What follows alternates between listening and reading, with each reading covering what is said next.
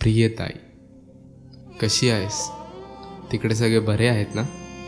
माझ्याकडे तुला संपर्क साधण्यासाठी दुसरा मार्गच नाही आहे मी आज खूप मोठा झालो आहे पण तरीही माझ्याकडे तो भारीतला फोन नाही आहे म्हणून मी तुला आज तो व्हिडिओ कॉल करतात ना तो करू नाही शकलो. असं बोलतात की त्या व्हिडिओ कॉलमध्ये माणूस हुबेहूब दिसतो. बरोबर आहे काय? मी तुला पाहून खूप वर्ष उलटून गेली पण तुझा हसरा चेहरा आजही आठवतो तो चेहरा जो लग्नाच्या दिवशी सासरी जाताना खूप रडला होता. तुला माझ्या डोळ्यातले अश्रू दिसू नये म्हणून मी मंडपाच्या पाठीमागून तुला बघत होतो. मला आठवतं ना तू त्या आलिशान गाडीत बसून सासरी जात असताना मंडपातील सर्व नातेवाईकांचा निरोप घेत होती. आणि तोच निरोप घेता घेता मला शोधतही होतीस. तुझा तो आतुरलेला चेहरा पाहून मी स्वतःला आवरू नाही शकलो.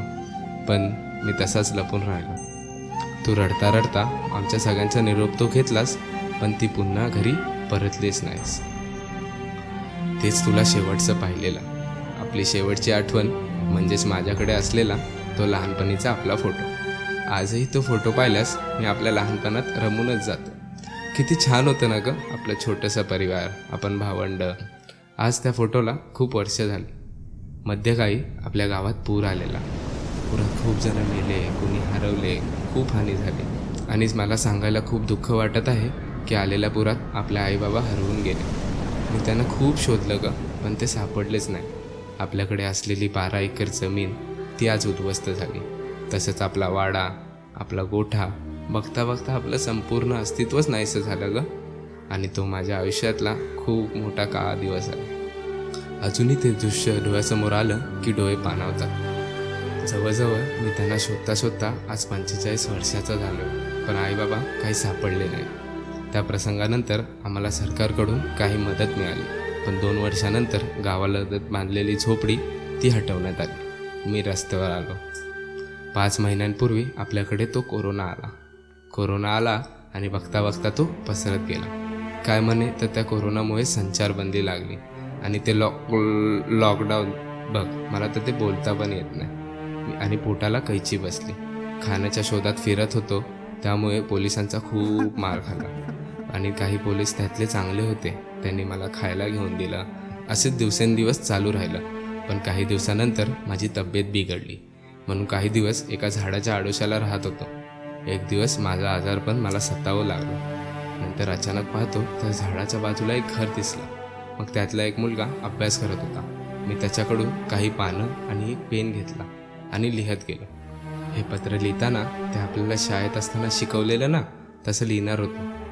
पत्र लिहिण्यास कारण की पण आता विषय वगैरे लिहिण्याची हे वेळ नाही आहे आज मला या आजारपणात येऊन सात दिवस झाले. खूप अस्वस्थ वाटतं. आणि मी ते झाड सोडून तीन दिवस उलटून गेलेत. आणि मी हां ते मध्येच मी गायब झालेलो. कारण आता मी दवाखान्यात आहे. कुठल्या ते माहीत नाही. पण इकडे माझ्यासारखेच काही पेशंट आहेत. त्यांनाही माझ्यासारखाच आजार आहे. माझी परिस्थिती आता थोडी बरी आहे. म्हणून मी हे पत्र तुला पुन्हा लिहू लागलं मी इथे किती दिवसापासून आहे ते मला माहीत नाही. आता थोड्या वेळापूर्वी डॉक्टर आलेले.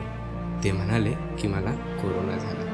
मला त्याचं दुःख नाही आहे कारण या जगात आता माझं कोणीच नाही. मला जगायचं कशासाठी? तू गेल्यानंतर या जगात फक्त आणि फक्त आईबाबा होते. आणि आता ते पण माझ्यापासून दूर गेले. मला या रोगापासून आता वाचून ठेवलंय ते म्हणजे तुझ्या प्रेमाने. कारण आता तूच आहेस माझ्या आयुष्यात एकटी.